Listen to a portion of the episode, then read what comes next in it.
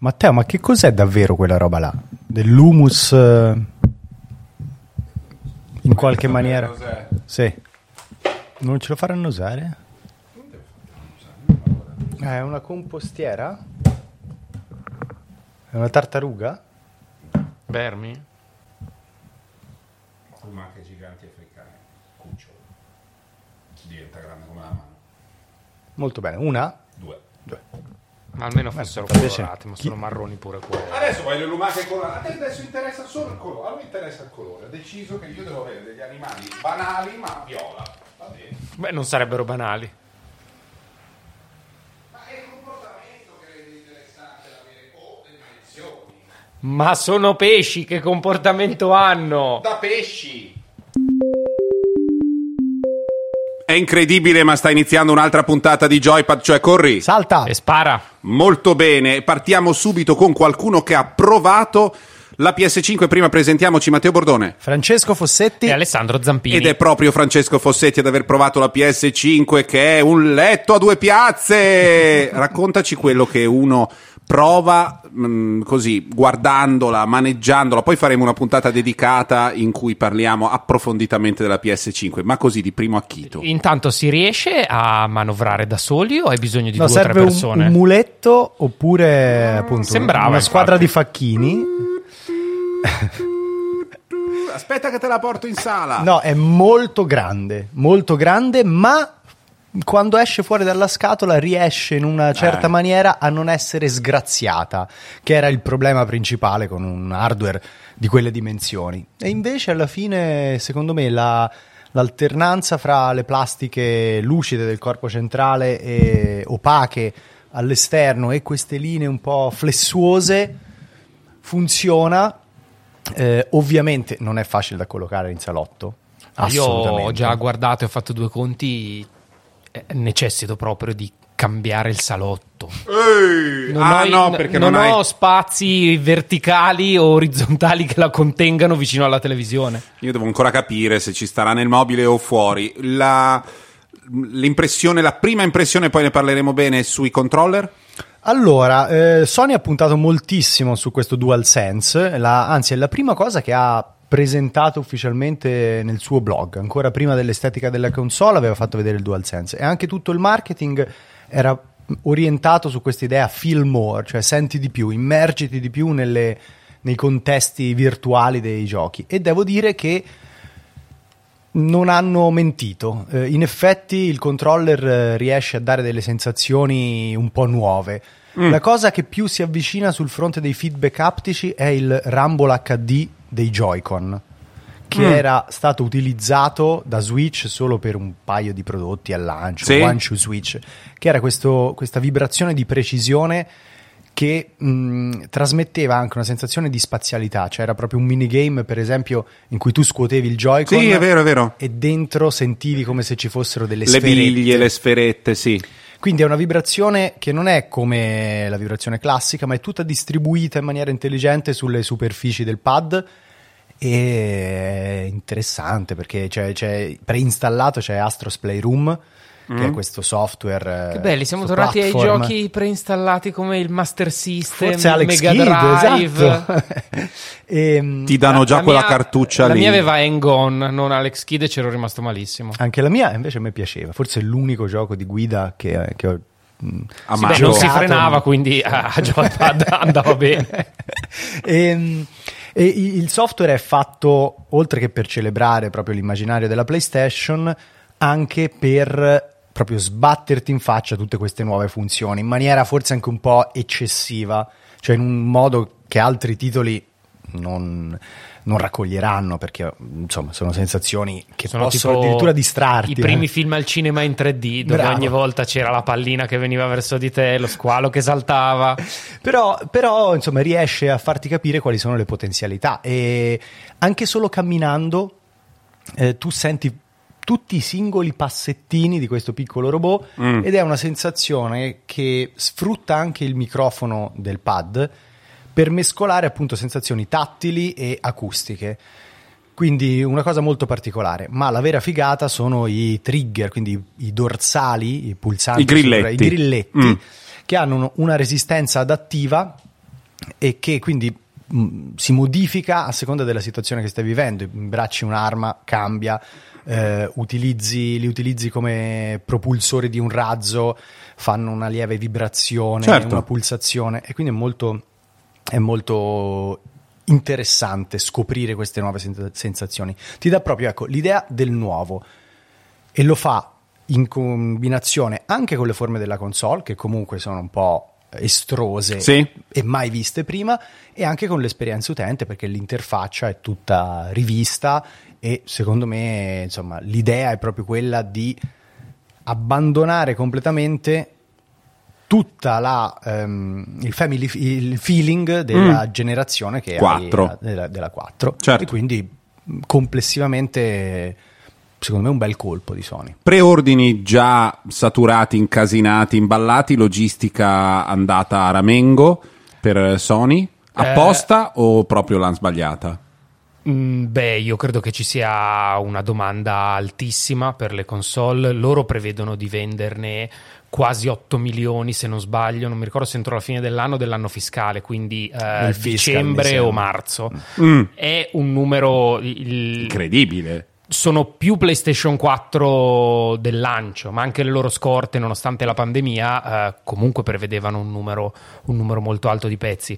Credo che eh, comunque siano anche forse rimasti sorpresi da quante persone si stiano buttando su quello. Sì, forse è un mix, un po' hanno sottostimato, un po' proprio non ce la facevano anche volendo a produrne di più e distribuirne di più E quindi, è fine. andata così. Questo è. E purtroppo sì, ormai quasi tutte le catene stanno dicendo che prima del 2021 se non l'hai preordinata mh, non la trovi.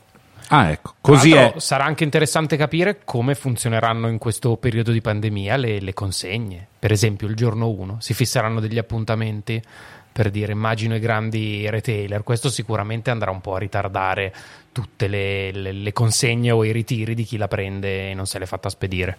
Tipo la mia. Cioè? E, e cioè, se io la prenoto da GameStop, non Mm. credo che GameStop possa avere 50 persone la mattina del 19 novembre a ritirare la console. Ti diranno, ti daranno degli appuntamenti. Eh, se la mia è il primo appuntamento per la mia è il 22 novembre, io faccio un casino.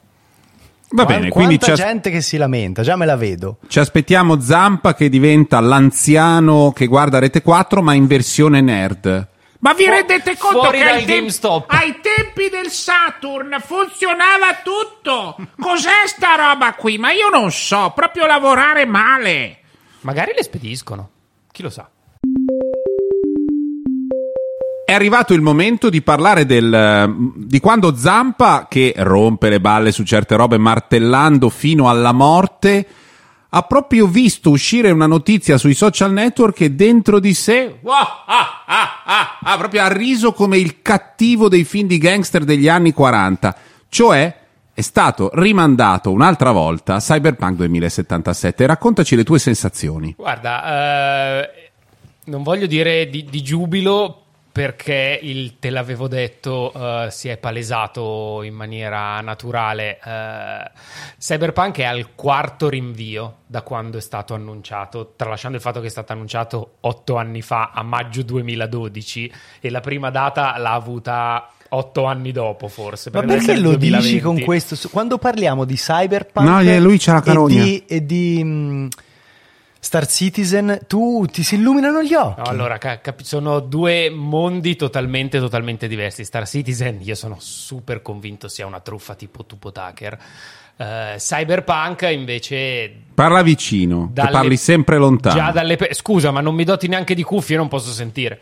Dalle... Lo stato del progetto eh, è sempre stato un po', un po' misterioso, ma ogni volta che lo mostravano comunque dava davvero l'idea di essere qualcosa di, di complesso da gestire, soprattutto per un'uscita eh, cross generazionale.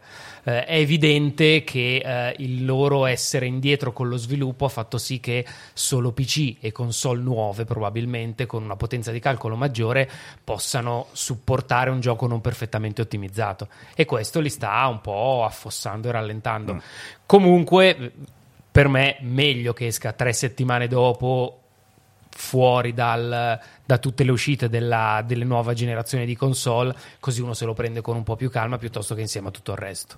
Sì, mh, è anche la prima volta forse che annunciano un rinvio dopo aver annunciato la fase gold, che per chi non lo sapesse è quando si stampa fisicamente il Mm. gioco sul disco, quindi in realtà qualcuno in magazzino le copie di Cyberpunk ce le ha già, cioè sono pronte perché doveva uscire fra due settimane. E il punto qual è? Che stanno lavorando su delle patch. Eh sì, e il punto è che immagino che ci sia anche una parte del pubblico che se lo va a prendere, mette il disco, non scarica la patch per motivi X perché vuole farlo partire subito, perché non ha la console connessa a internet, perché c'ha la linea Ormai pochini, eh. ormai pochini, però mh, di fatto si può fare. Magari ti dice scaricati 100 giga di patch e tu dici vabbè no dai me lo provo subito così senza aggiornarlo.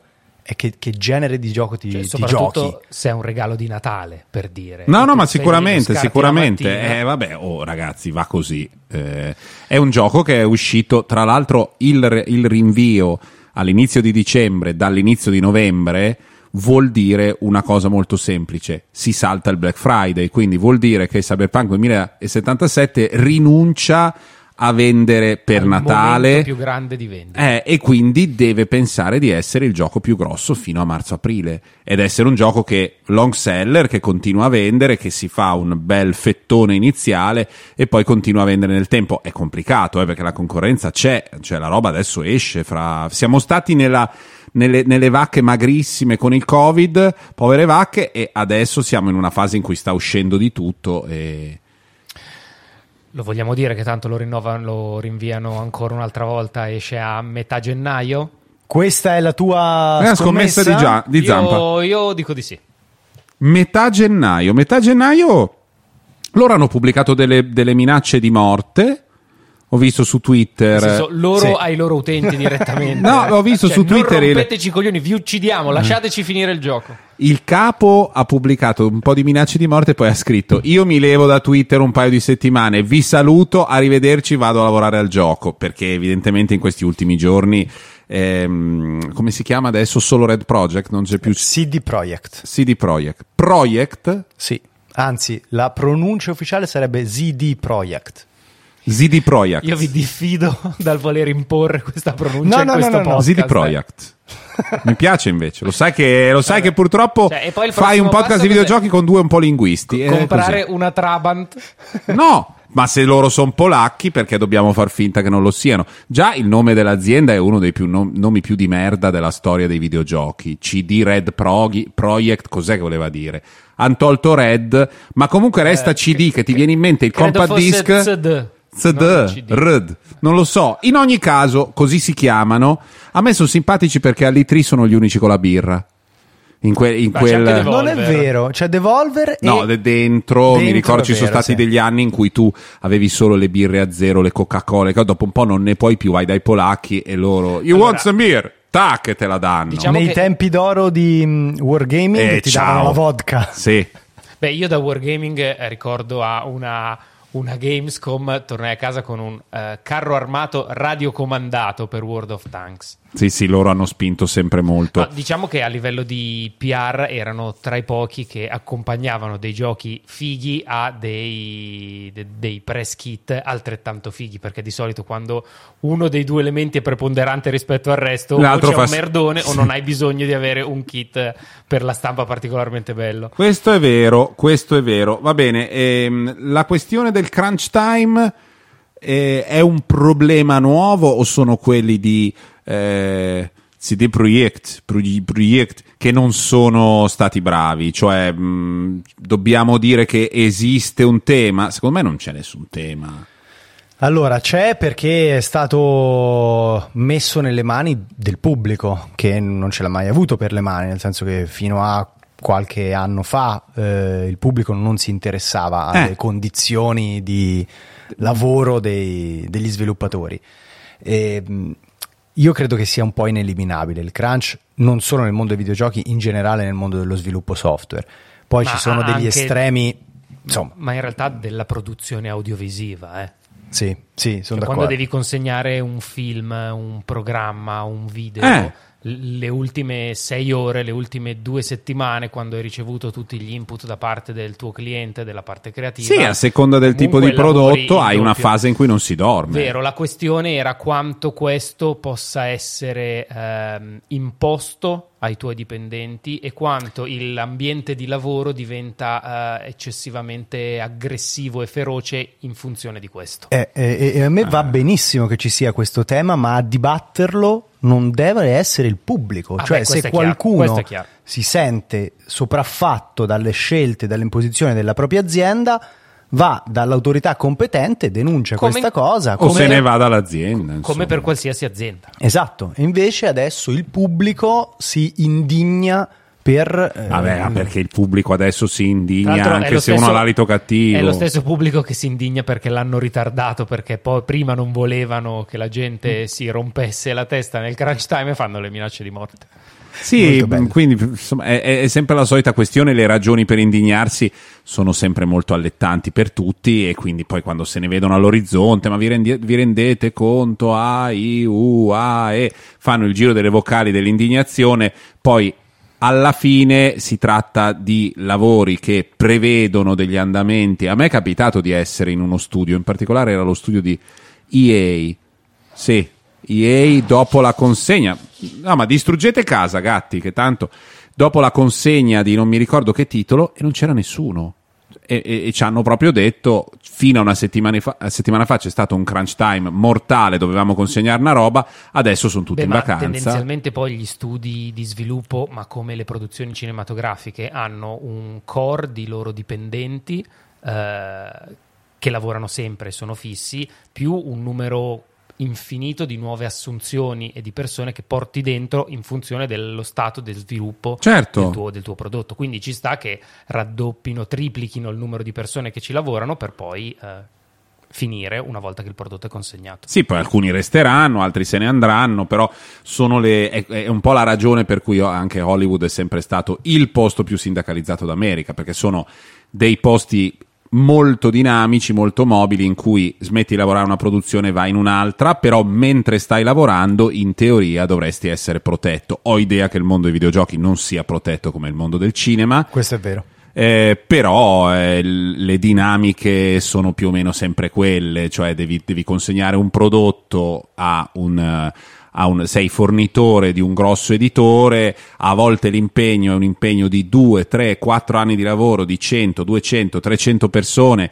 Io non credo che quando devono consegnare il progetto finito da mandare in macchina di una nuova Audi siano sereni e vadano sui laghi a, a- a mangiare dei panini con la mostarda. Non credo, credo che facciano delle settimane a non dormire, è, è un po' fisiologico in una certa misura. State ascoltando sempre Joypad, cioè corri, Salta. E spara? e parliamo di cose alle quali stiamo giocando o abbiamo giocato, in particolare due titoli, uno è il nuovo FIFA e l'altro è il nuovo capitolo del... ehm, Free diciamo, roaming urbano. del free roaming urbano telematico di Ubisoft Watch Dogs. Vogliamo parlare prima di FIFA, che è più Dai, facile? Dai. Allora, FIFA è al numero 21, che potrebbe essere l'anno, potrebbe essere il numero della release, non lo sapremo mai. Comunque la centesima edizione del gioco di calcio più venduto nella storia dei giochi di calcio venduti.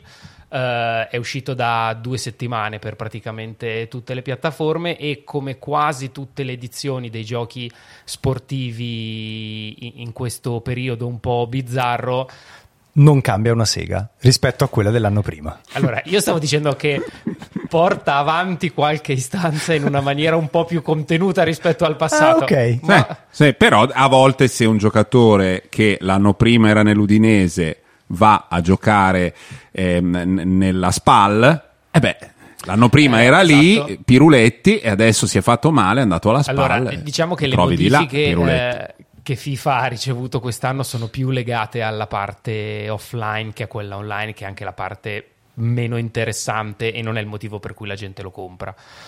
Eh, quindi in sostanza sì, è il solito FIFA. Mi, ha, mm, mi, era- mi aveva molto divertito, era piaciuta l- il nuovo stile grafico delle loro copertine che per inciso Mottura odia e vorrebbe bruciare, ma non si capisce. 29. Hai visto? È il gioco numero 29 della serie FIFA.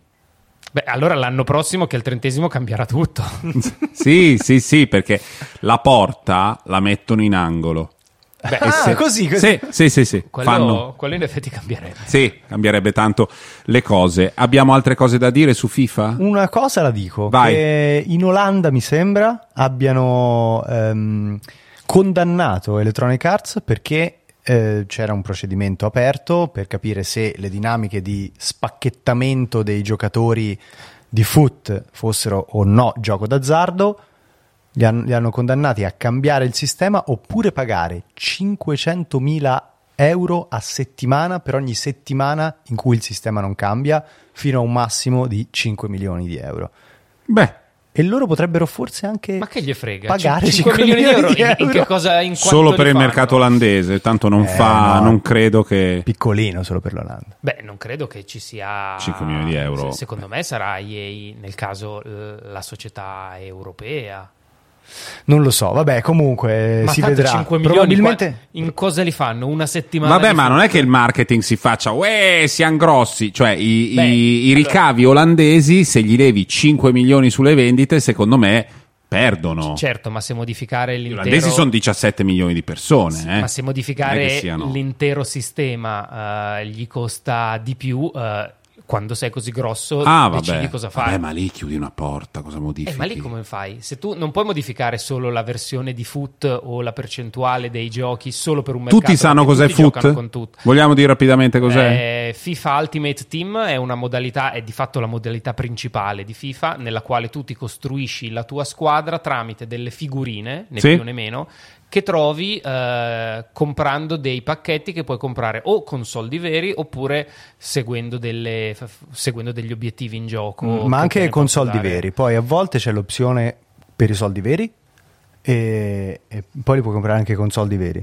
Ma eh, comunque il punto è Credo che... che tu li possa prendere con soldi veri. Sì, sì, infatti- hai, hai infinite, infiniti ci sono- Cristiani Ronaldi, ma Piruletti, di cui parlavamo prima, No, che dall'Udinese è andato alla spalla, non lo trovi mai.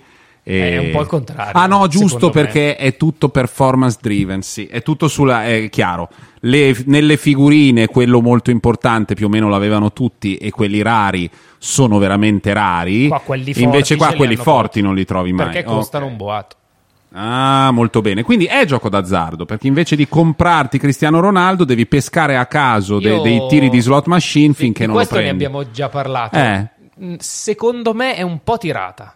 Anche secondo me è un po' tirata. Perché, Infatti, eh, per, per dire, a Magic tu non sapevi quali erano le carte che capitavano nelle bustine, ma Certo. nessuno 15 anni fa diceva che Magic era un gioco d'azzardo. Esattamente neanche come oggi, le figurine. eh. Neanche oggi lo dice, Eh, credo. esatto, qui io credo che il focus sia sempre il fatto che Magic ti dà un oggetto fisico, una carta, Mm? mentre qua è un, un- un oggetto virtuale per cui non ne senti il possesso. Beh, anche Sì. che la reale. facilità con cui spendi Ma- i soldi qua dal divano. Secondo me c'è anche un altro problema, ovvero che Magic ha una regola scritta sulla carta, poi è vero che le possono banna- bandire e via dicendo. Qui stai comprando dei giocatori che se domani Electronic Arts decide di cambiare il bilanciamento non ti servono più a nulla e devi rispendere la stessa cifra per riprendere l'altro giocatore che invece ti serve di più. E mh, su base mensile arrivano delle modifiche al bilanciamento del gameplay, quindi è un po' una pratica un po' predatoria, ecco. Eh, Da questo punto di vista, sì, però lo vedo più scorretto che vicino al gioco d'azzardo. Vabbè, Sì, ma il gioco d'azzardo, gioco d'azzardo non è in sé, in sé una cosa scorretta che non si faccia, che sia vietata. Il gioco d'azzardo in alcuni contesti lo ammettiamo e ci va benissimo e ne siamo anche felici. Ehm, bisogna capire se il contesto dei videogiochi e una modalità giocatissima del gioco più fano- famoso al mondo possa prevedere una formula che gli, ci si avvicina. Ovviamente siamo in una sfumatura Eh, di grigio, eh, non è che si vero, possa però dire... è diventata anche quella modalità proprio in funzione di questa, di questa possibilità e dell'economia che tu ti sei Sì. creato dietro perché per ogni eh, Cristiano Ronaldo che c'è tu comunque ti fai la formazione comprando e vendendo dei, dei falegnami che poi ti permettono se giochi davvero tanto di comprare quelli grossi. Ma questo sicuramente, però non è una questione di, me, di merito, è proprio una questione di natura della, della transazione. Bisogna stabilire se quella cosa lì è lecita eh, o se nel, nel mondo dei videogiochi sia più sensato anche per ragioni legali, come diceva eh, Francesco, quando compri qualcosa, comprarlo. L'idea che uno eh, debba tirare un, con la slot machine un gioco così gigantesco, non così, ma non lo so. È, è, è, è da discutere. Non è, non è, possibile dire è completamente gioco d'azzardo come giocare a sette e mezzo per soldi o non lo è assolutamente perché esistono le figurine. Siamo in una zona intermedia in cui a seconda delle situazioni si decide se è accettabile o no. Se avete capito il riferimento a sette e mezzo, avete sicuramente più di 40 anni. Vabbè, perché sette e mezzo si gioca nei casino. Eh? Io credo di non averlo mai sentito Blackjack, nominato si chiama Blackjack. sette e mezzo da almeno 15 anni. No, da quando sette e giocava mezzo. Mia nonna. Eh, vabbè, se no Chemin de Fer, ma Chemin de Fer non lo sa nessuno. Credo che si giochi a. Sette e mezzo. E c'è nei casino sette e Certo, mezzo. certo. Se vai a campione d'Italia c'è sette e mezzo. Parliamo anche di Watch Dogs. No, ma perché mi deve, deve fare gne gne è gne? rimasto male. Ma non so, è Beh, arrivato questo Giordano. colpito- Vi rendete conto? L'ha colpita fortissimo, l'ha colpita Ma fortissimo. no, perché c'è un'americanata, Blackjack. Blackjack nei casino americani. Secondo me sette e mezzo c'è a campione. Vabbè, comunque. Ehm, allora, Tomorrow Forever, dirò delle parole in inglese così sono più giovane. Tomorrow Forever Tonight Achievement. Watch Dogs Legion. Eh, io ci sto giocando da qualche giorno. Eh, che cos'è? Cosa vogliamo dire di questa serie? La serie è affidabile nella- nel suo andamento molto morbido e progressivo, secondo me. No? Cioè, è una serie nella quale devi, devi trovarti bene. Vai in giro per le la città prevista, ti devi trovare bene. ti- Chi l'ha fatta? Una- un Watch Dogs? Mai fatto un Watch Dogs? Sì, sì, fatti Sì, tutti. Tu fatti tu. Infatti, sì, non questo. No, no, questo qua no, vabbè. Questo qua è a Londra. La Londra è prima volta- ricostruita molto bene. La prima volta in una metropoli europea, perché Mm. i primi due erano Chicago, Chicago, Chicago, e eh. San Francisco. Eh, è vero? Ah, è vero, San Francisco. San Francisco aveva... Allora, questo è collettivo, è un Watch Dogs collettivo, per cui è un Watch Dogs eh, nel quale il protagonista cambia continuamente. Tu hai questa Legion, che credo, credo sia anche un po' una citazione del passo evangelico, ci chiamano legione, no? In Quello che stai dicendo è che uno vale uno. Esatto, uno vale uno. Questo è un po' fastidioso dal punto di vista dell'affezione nei confronti del personaggio. I progressi del personaggio vengono condivisi da tutti. Sì. Dimmi, Zampa. Il casino di campioni Italia è fallito. Vabbè, ma Forse vai. perché la gente ma prendine un, a sette a e sette mezzo, Prendine no un altro. Prendine un altro. Prendi un casino. Prendi Venezia. Credo che sia un gioco che si fa in certi posti. Non rompere i maroni come se fossi Twitter con le gambe e le braccia. E il gioco racconta sempre di un mondo tipo V for Vendetta come idea, fantascienza distopica britannica, per cui la società è nelle mani di un governo abbastanza autocratico che ha poi classicamente appaltato a una società privata losca e schifosa la sicurezza e le cose che È la supervisione del, del popolo e quindi insomma... la limitazione delle libertà personali. Esatto. Tu sei una guerriglia eh, urbana eh, molto inglese, che sono quelle robe che ci sono solo in Inghilterra. Lo spirito è un po' quello, diciamo, di Banksy, e se vogliamo vedere quando era giovane, dei centri sociali inglesi anni 90, dei massive attack, di tutto quel tipo di critica un po' a slogan nei confronti del Black Mirror. anche Black Mirror a manetta e ci sono anche molti molti debiti che vengono dalla serie Il giorno del giudizio. Esteticamente sembra ehm, come si chiama? No, il giorno del, del giudizio, come si chiama? Ehm, ah Quello dove c'è la notte in cui tutti possono sì, fare la tutto. notte del giudizio. La notte L'abbiamo capito, ma non, sì, non so- va bene, non si so- chiama Purge, la, Purge, la- la ok. serie nella versione americana si chiama Purge, dove ci sono questi che girano per la città e hanno addosso le maschere dei maiali, cioè esteticamente lo ricorda un po', incrociato con un revival 90 di, di- di bombolette, di spray eh, e tutto lo strato telematico. Nelle prime edizioni del gioco, eh, entrare nei, nei telefoni delle persone per strada era una cosa com- diciamo che aveva una sua complessità dei suoi processi. Adesso tutta questa fase di hacking basilare è implicita. Premi L1 distrai chi vuoi, fai. Man mano nel corso del tempo diventi sempre più forte, sempre più figo e io lo trovo, di- lo trovo divertente. Ci sono i ragni che sono belli, i ragnetti da mandare in giro da The File Hacking dei ragnetti, ci sono questi ragni che si muovono molto bene, oppure i droni, la fiera internazionale del drone. Il gioco mi sembra abbastanza solido, non pieno di creatività e non pieno di novità. come molti dei prodotti Ubisoft di questo periodo. Mm. La cosa carina, come dicevi, è che si può, si può reclutare davvero qualsiasi personaggio tu trovi in giro per strada, Sì. a patto di convincerlo con una missione.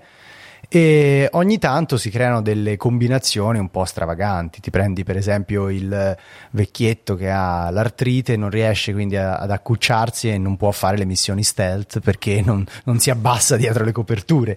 C'ha queste situazioni che ogni tanto ti strappano un sorriso.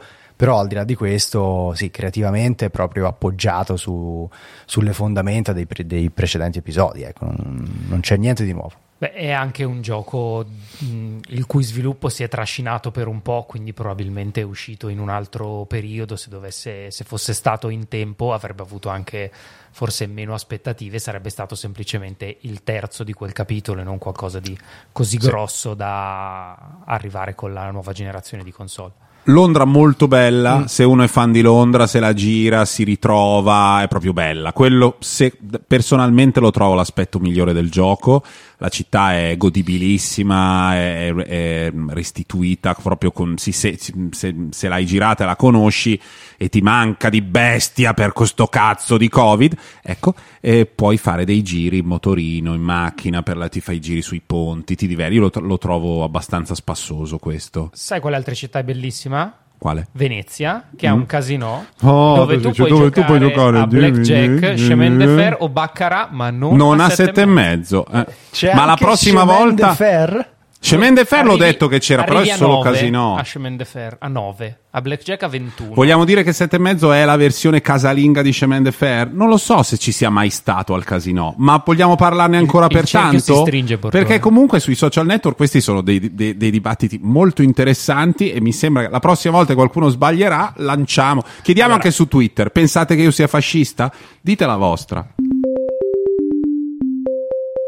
Siamo tornati su Joypad, ovvero sette e mezzo. Salta. Baccarat. Ecco, allora, eh, questo capitolo è dedicato a Stadia e Nintendo in Cloud, di cui, Aspetta, lo aspetta, posso aspetta. dire? No, no, fe- fermati. Dobbiamo Eh, fermarci? Se nessuno ha giocato a- alla demo di Control o a Control su Switch Leviamo in Cloud, Nintendo in lo Cloud. toglierai.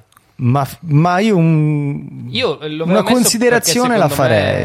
eh, Era una roba interessante. Una considerazione la farei. Ah, Non l'ho ripartiamo? No, no, lasciamo Andiamo così. dritti, va bene. Quindi, eh, di Stadia abbiamo parlato... tanto ormai vale tutto in questo Sì. podcast. Eh, di Stadia abbiamo parlato prima con dell'entusiasmo nelle speranze, poi l'abbiamo visto diventare boh, ma Stadia No, eh, eh, l'ultima ri- volta eri un po' severo. Rimaneva sempre lì eh, nel- nell'ambito del il ragazzo ha il talento e le capacità, ma non si applica. Nello specifico, tuttora è la- l'infrastruttura più solida capace di fare quella cosa lì, cioè il gioco in streaming, accompagnato però da un'offerta commerciale davvero te- terrificante. Davvero terrificante. Ma perché hanno sbagliato loro? Gli hanno, eh, gli hanno- Cos'è successo? Io credo che il loro complice la mancanza di coraggio e il piglio tendenzialmente ingegneristico che ha Google nell'offrire certi prodotti e soluzioni abbiano un po' sottovalutato il fatto che il mercato in questo momento sta rispondendo molto bene, per esempio, all'offerta di un gioco in abbonamento, per cui tu spendi 10, 15, 20 euro al mese e hai un- una libreria di giochi che puoi a cui puoi giocare, Sì. che è quello di- del Game Pass, che è quello che sarà Luna per Microsoft. Stadia Per è molto Amazon. diverso per Amazon, scusa. Eh, Stadia è molto diverso, tu paghi il tuo abbonamento nel caso di Stadia Pro, però i giochi li devi comprare. Evidentemente aggiungi la mancanza del supporto fisico, della console, del player nuovo, non è che stia riuscendo a penetrare il mercato particolarmente, nonostante faccia una cosa che gli altri non fanno e che secondo me già adesso è una cosa pazzesca. C'è il Per dire- sette e mezzo. Non ancora. Ah. Prossime edizioni.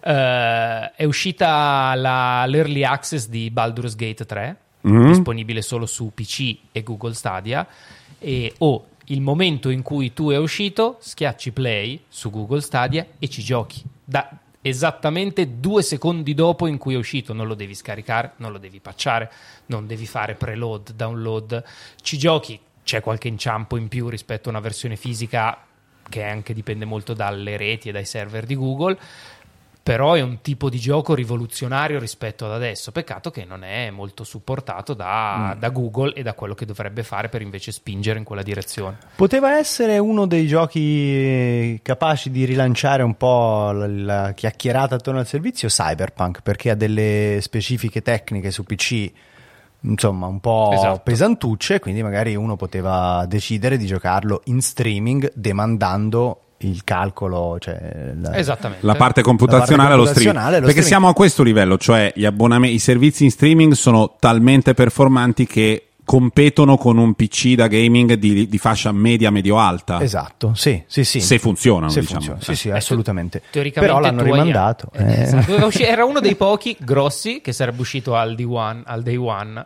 Eh, tornando a Baldur's Gate 3, Mm. invece, è il nuovo gioco di Larian Studios, che sono quelli di Origin, eh, sì, Original di, Di Divinity Original Divinity Sin. Original Sin.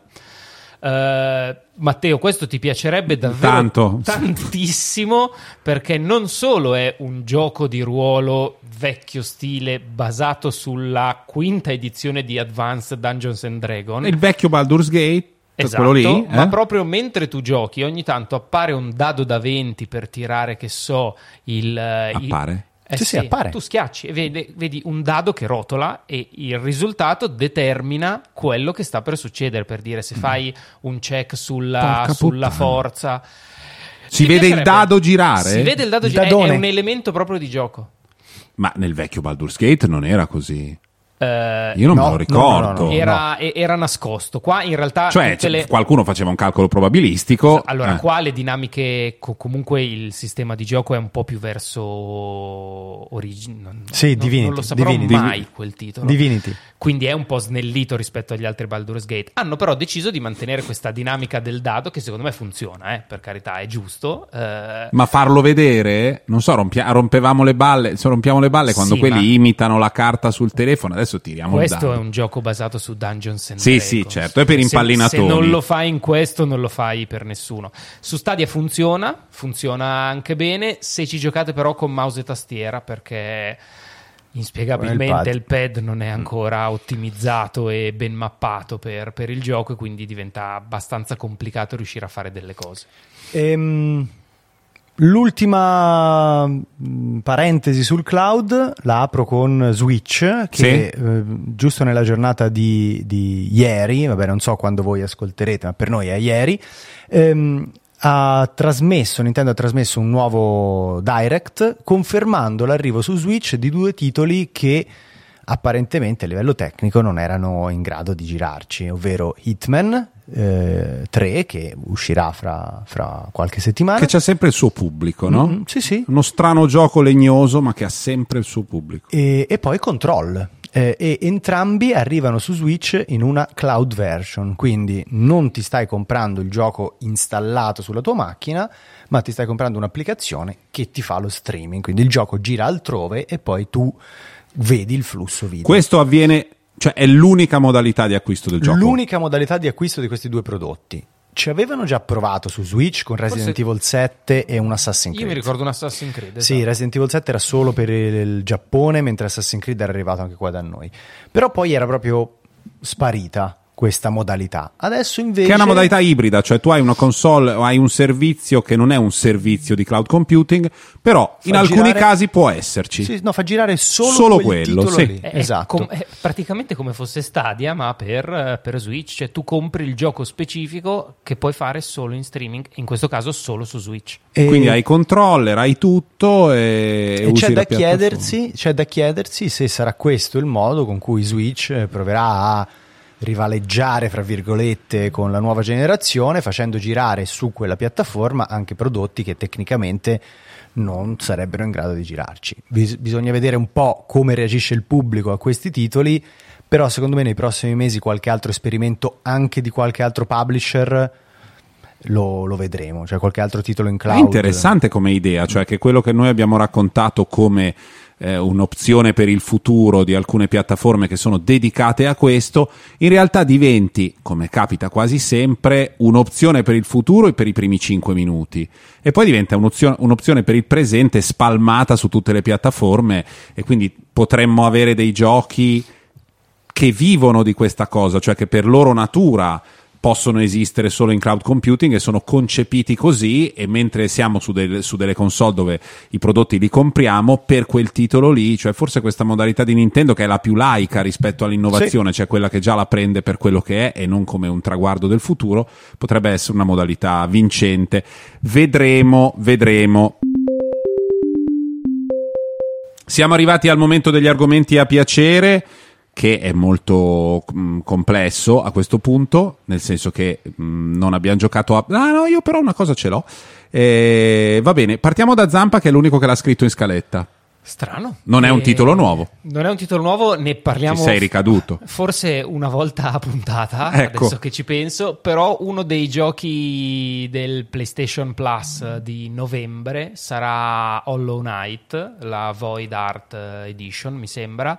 Eh, di questo gioco ne abbiamo parlato cento volte. È un po' un Metroidvania, un po' un gioco mortaccino, è un po' un Souls è una delle cose più belle a cui chiunque abbia giocato negli ultimi dieci anni. Se non lo avete fatto, o se anche lo avete fatto e volete averlo in questa edizione per PlayStation 4, scaricatevelo perché è bellissimo. Io non l'ho fatto, quindi lo farò. Io non ho mai ca- fatto Hollow Knight. Forse è il caso di farlo. Eh sì, poi è un bel mortaccino e abbiamo coniato. No, si muore, allora si muore tantissimo. Eh, è mortaccino. Capisci che questo è implicito. Ormai abbiamo lanciato l- la, la, la denominazione ufficiale in italiano e quindi del, dal gioco mortaccino dobbiamo aspettarci e, e mm, goderci la morte. Quindi questo è.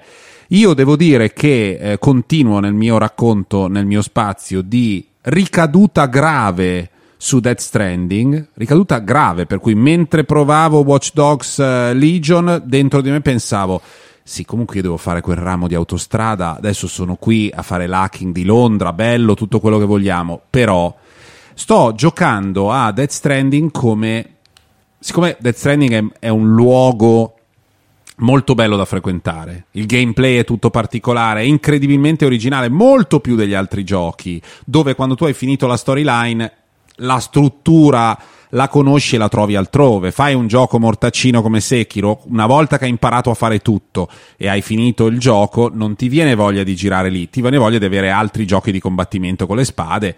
E invece, nel caso di Death Stranding, effettivamente, essendo il gioco il rappresentante di un genere rappresentato solo da quel gioco lì, ehm, avevo voglia di ritornarci. Questa volta mi sto veramente trasformando solo in una società di, ser- di logistica e servizi. La storyline procede solo perché mi serve per, per poter costruire altro. Quindi di tanto in tanto procede e sto facendo esclusivamente costruzione di infrastrutture. Devo dire. Atlantia. Esatto, sì, è, è società autostrade, Atlantia, mm, così. E devo dire che lo trovo anche in questa modalità, anzi in questa modalità, conoscendo già la storia, quindi senza nessuna ansia, vivendolo proprio zen come, come luogo dove fare delle cose incrementali, no? È come se fosse un giochino di quelli che ti tirano dentro, perché continui a cercare materiali, costruire infrastrutture, con le infrastrutture... La mia idea è quella di costruire poi una piattaforma dove a un certo punto comincerò a fare le missioni a rotta di collo usando solo autostrade, teleferiche, tutto così. Tipo e, speedrunner. E tutto diventerà due minuti, due minuti e mezzo, tre minuti. Probabilmente per quel momento mi sarò rotto le palle. Sai cosa potrei fare dopo? Minecraft. Eh sì, sì. Solo che Minecraft con i quadratoni, non so. Non no. ti prende. No. Eh, mi piaceva, mi sono disiscritto da Apple Arcade. L'altro giorno l'ho fatto, lo dico. So che c'è una parte anche di telenovela delle, dei nostri eh, così dei nostri consigli individuali. Io l'avevo detto, mi hanno rotto le palle, non è uscito più niente. È Ho vero. giocato a macchinine e a grindstone fino veramente a sembrare un diciannovenne. Adesso basta. Tocca a me e finisco con un titolo nuovo. Eh, che uscirà la prossima settimana si chiama The Falconeer Ah, certo, avevamo visto la presentazione di The Falconeer da qualche parte, ne avevo sentito parlare. Vabbè, è un eh, prodotto sviluppato sostanzialmente da una persona Mm. con l'aiuto di pochi altri artisti e musicisti. Ehm, arriva anche sulle console di nuova generazione, quindi con un eh, update tecnico eh, imponente e insomma, quindi bravo. Se seguo il tipo su Twitter, vedo che qualcuno è- Bravo lui che è riuscito comunque a pubblicare anche Deve essere su- quello che ti ha chiamato fascio. Può essere. Eh, e si tratta sostanzialmente di un gioco di combattimenti aerei, di base è quello, in cui si pilota non un velivolo meccanico, ma un falco gigante. Preso. Io giocai a Lair su PlayStation 3, uno dei peggiori giochi che l'umanità abbia concepito solo perché stavi sopra un drago. Qua col falco va benissimo uguale. Thomas Sala si chiama Bravo, lo bravo, sviluppatore Thomas che Sala. lo seguo, che sembra un aborigeno neozelandese. Cioè un... No- non, so di, non so di dove sia, ma ehm, magari non è eh, la sua foto, ha messo un'immagine di copertina Lo così. stai giudicando per l'aspetto. Questo è body, body shaming. Ehm, Ehm, il gioco è modesto nel gameplay, però la caratterizzazione del mondo di gioco è veramente molto molto piacevole. Questo arcipelago Ah, l'hai già po'- provato ed è modesto, però mi- ci stai già dando la martellata sul ginocchio prima ancora Beh, che se, ci... ti- se ti aspetti delle evoluzioni tipo eh, Squadron o Ace No. Combat, no, eh, n- non è semplice, eh, devi imparare bene a pilotare, fra virgolette, il falcone. Ma la cosa più riuscita è appunto la caratterizzazione di questo universo narrativo, che è una sorta di arcipelago eh, un po' alla Waterworld, cioè l'acqua l'elemento dominante, poi ci sono una, ser- una serie di isolette con un'economia, ci sono le isole dei minatori, l'isola della capitale. bello. E fra una missione e l'altra scopri tutto il- tutta la mitologia di questo arcipelago ed è molto piacevole. Dai, stiamo in silenzio durante il podcast a vedere un po' di gameplay di The Falconeer che ci sta veramente piacendo un sacco. Guarda che bello. Ma quindi si spara, Si è un spara. falco che però spara. È un falco che sulla schiena ha dei, ehm, dei serbatoi di energia che vengono utilizzati per sparare appunto Ah, e, e si oppone a, forse mentre stavo cercando Anche il- a draghi, a draghi sì. quindi Zampa riesci anche a fare una cosa C'è anche delle meccaniche carine perché quando tu finisci l'energia per i proiettili devi andare a recuperarla infilandoti all'interno delle tempeste per raccogliere i fulmini, l'energia dei fulmini. Quindi c'è anche un elemento di gestione. È, è davvero ben concepito. Molto bene molto bene le prossime puntate di, di Joypad sono dedicate già alle console nuove o Sì, ne- esatto, ne faremo due a distanza di una settimana l'una dall'altra. La prima sarà dedicata a Xbox Serie XS e la seconda a PlayStation 5. cosa dobbiamo dire Basta. Ciao a tutti. ah, ciao corri Salta. Spara.